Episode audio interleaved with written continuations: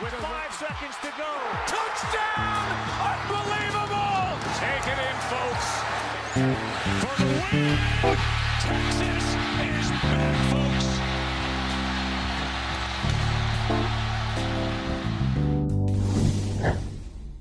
What's up, everybody? Welcome back to another episode of the Texan Overtime Podcast. I'm your host, Donnavan Smoot. Uh, today with me, I got the gang, Marcus Crum, Stephen Wagner, Myah Taylor. Uh, what's going on, guys? Stephen, what uh, what you what you been up to? What it do, baby?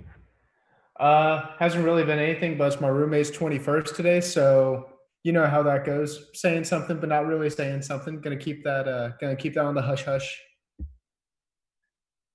What's up, guys?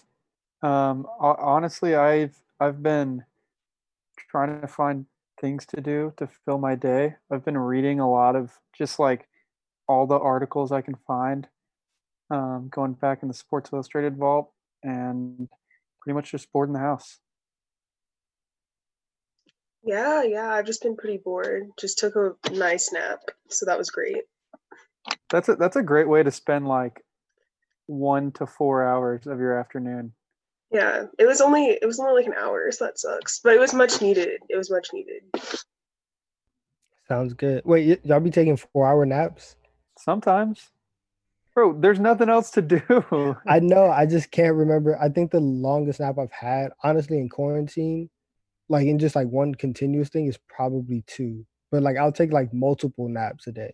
That- really, that's that, I've that's what never I done do. that. I take I take multiple. I don't take like the one. Take like a morning and an afternoon nap.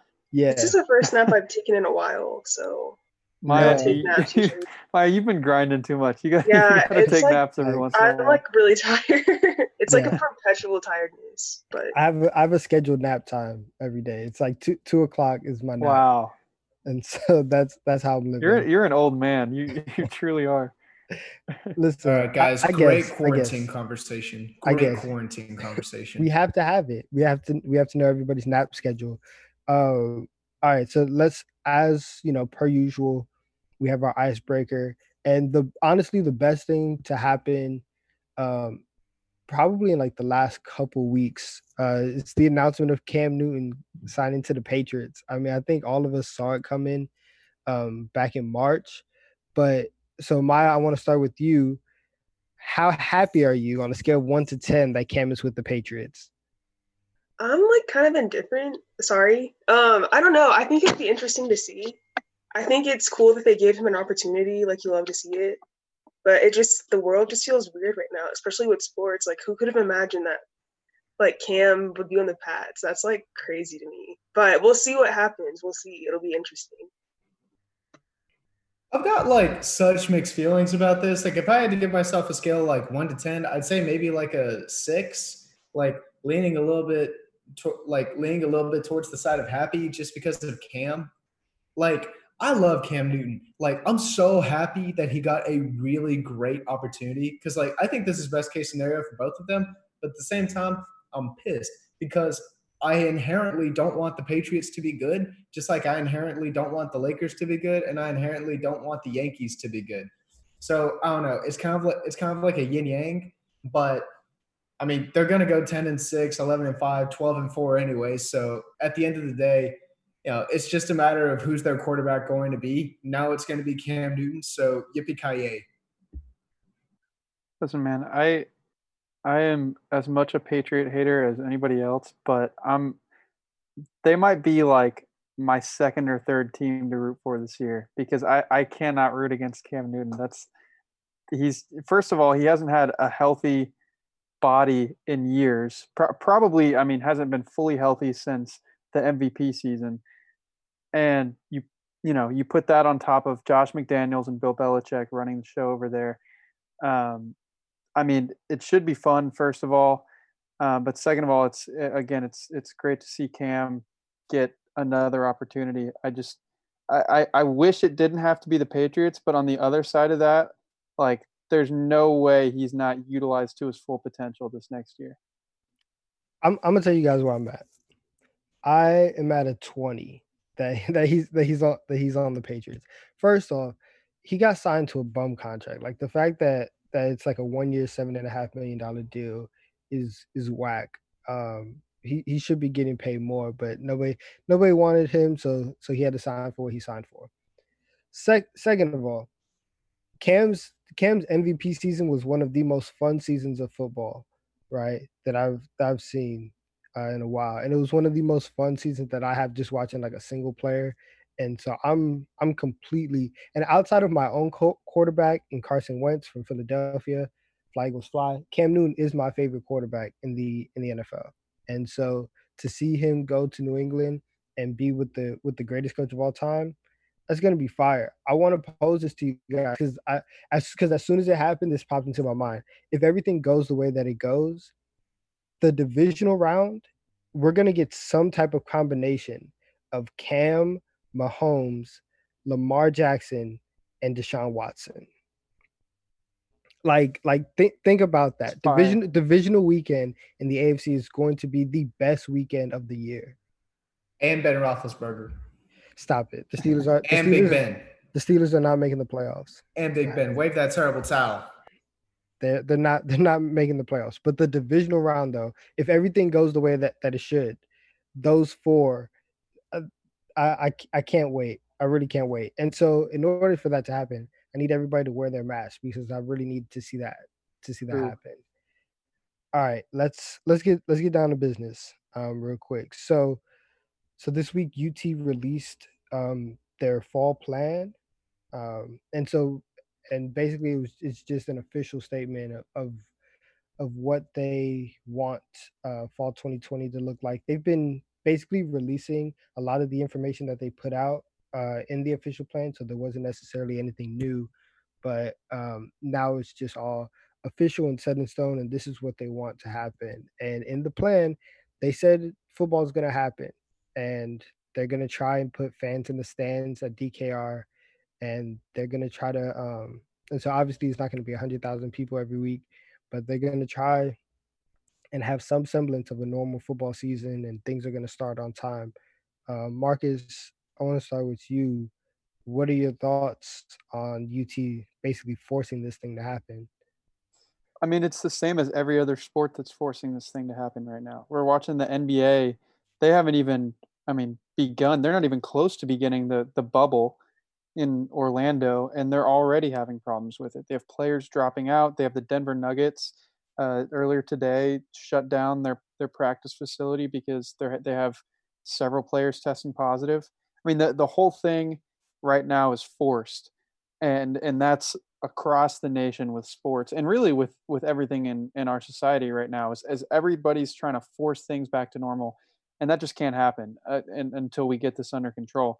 And so especially i think with college football you have a college students who are the biggest variable of this whole thing because i i mean y'all have friends i'm sure that are still going out. Like I, I know people that just are doing you know acting like it's normal. And so you have this group of college students that's expected to play on Saturdays that I I just I, I don't trust them to do what they need to do. And that's not every player, but that's just in general college students, right? And then on top of that, you have travel and you have hotels and you there's just so many variables uh, within college football that you just can't control. And unless we see some massive um, improvement over the next month or so, which we're not going to see because nobody's wearing masks, then I, I just don't see this playing out well. I, I think if I had to make like a, a solid prediction of what I think is going to happen, I think they get right up to the point where they're starting the season and maybe play one or two games, but there's no way that there's a, a full college football season this fall.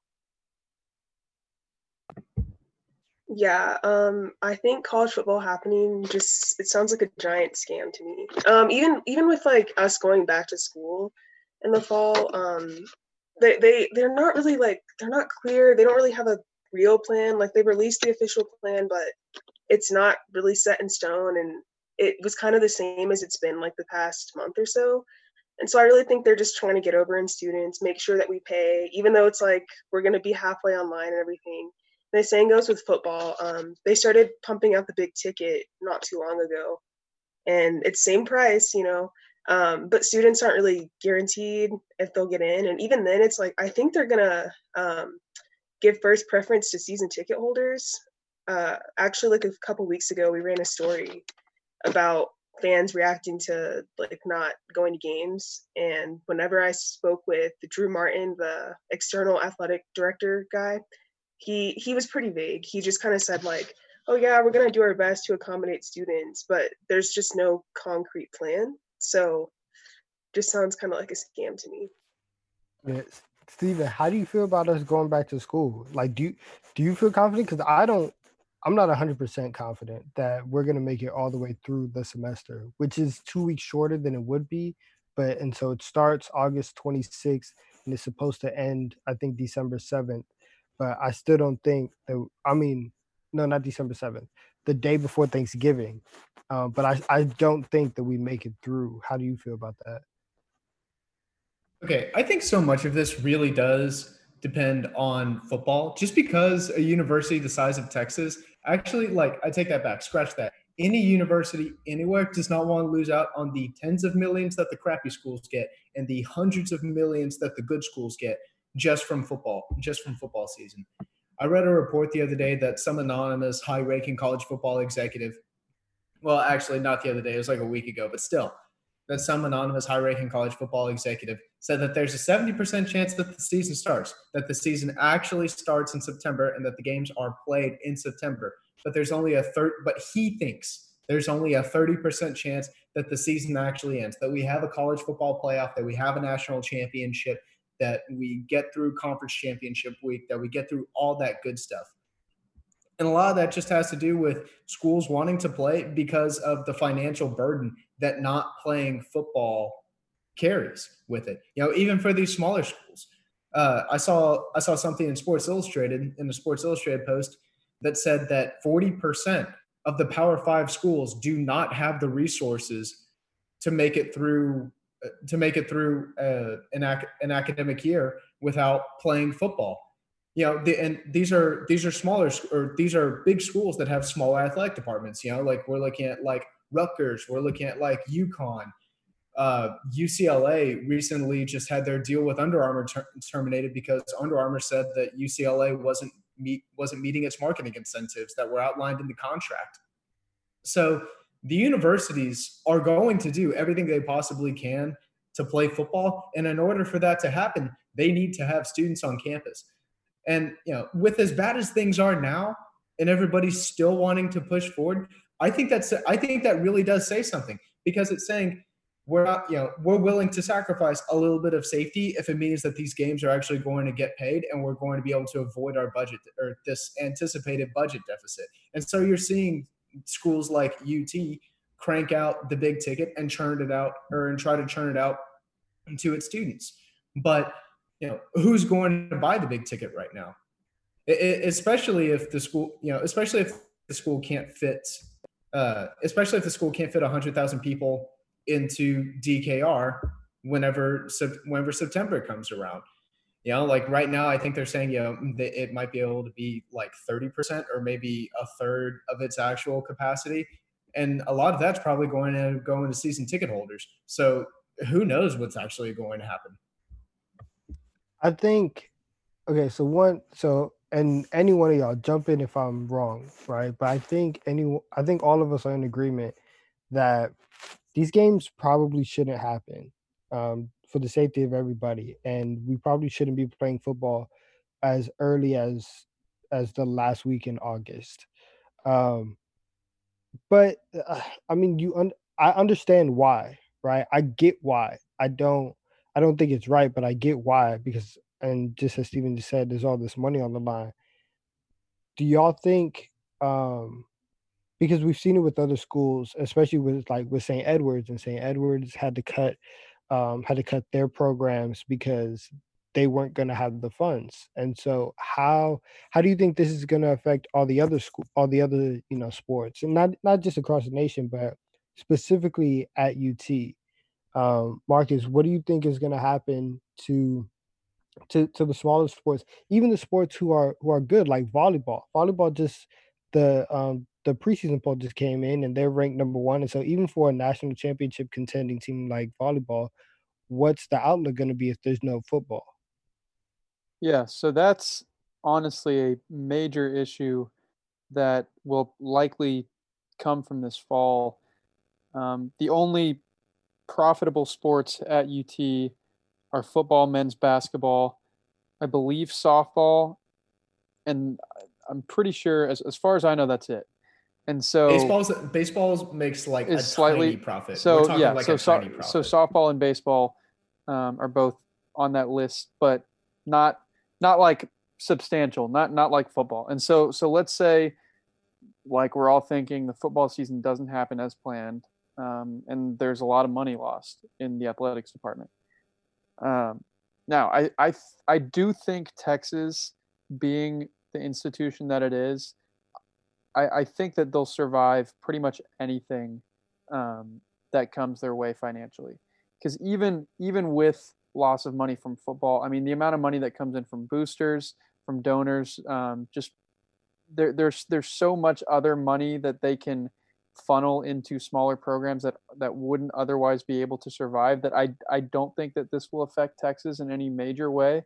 We might see some of the smaller uh, like potentially like the club programs lose some funding or um, some of the smaller programs I don't know like rowing um, but I, I feel like across the board this will likely not affect even the smaller sports but what we're going to see is schools and not even like significantly smaller schools, but just uh, other schools that don't have the donor base that UT has. I feel like that's where we're going to see some major changes in athletics programs if football doesn't happen because if you don't have money coming in from somewhere there there are going to be other schools that just don't have enough funds to survive throughout you know a full year without the funds coming in from football and so i think we'll see um, some of the the um, the group of five schools, Division two schools, and maybe even some of the smaller Power Five schools have issues along those lines. Myah, um, how how do you see the season playing out, and not only for the smaller schools, but um, but I guess for the landscape of college sports? Yeah, um, I feel like Corona is just changing the world in so many different ways, um, and we're seeing we're seeing a lot of smaller schools, even like HBCUs. Um, like I, I heard like Morehouse, like their seasons like axed. Um, but we're just kind of I think people are starting to reevaluate like what's important.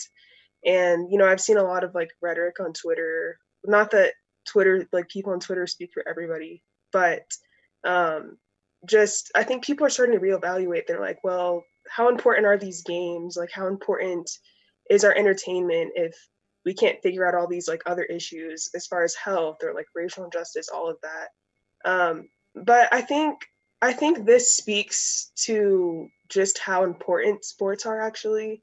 Um, I mean, people really want to see the season happen, and that's just from like a cultural standpoint. That's from a monetary standpoint, but it's kind of like the fabric of like who we are. Like we want to see that happen.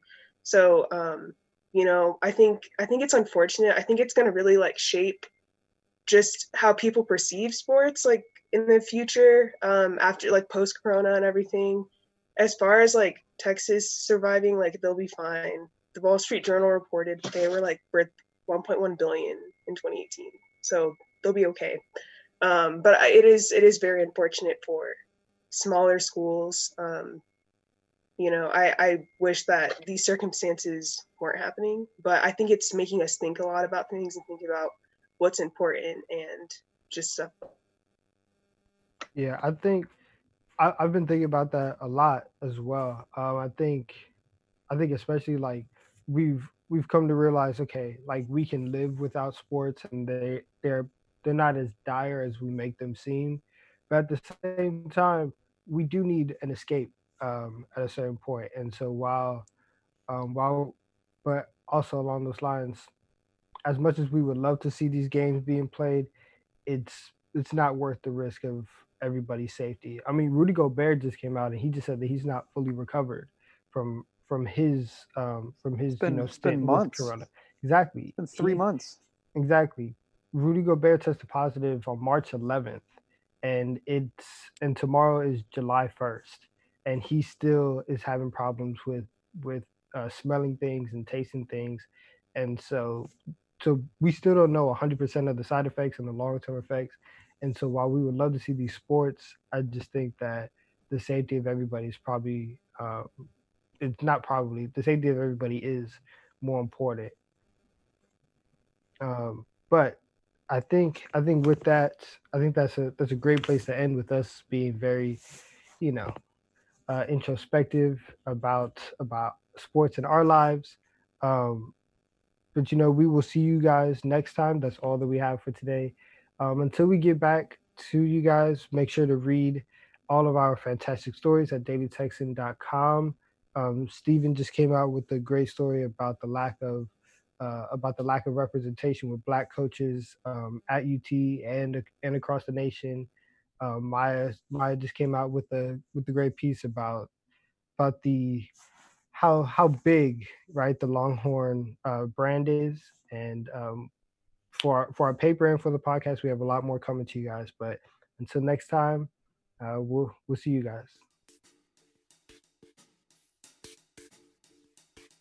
Texan Overtime is a production of the Daily Texan sports and audio departments. Overtime is made with the help of Donnavan Smoot, Myah Taylor, Marcus Crum, and Stephen Wagner.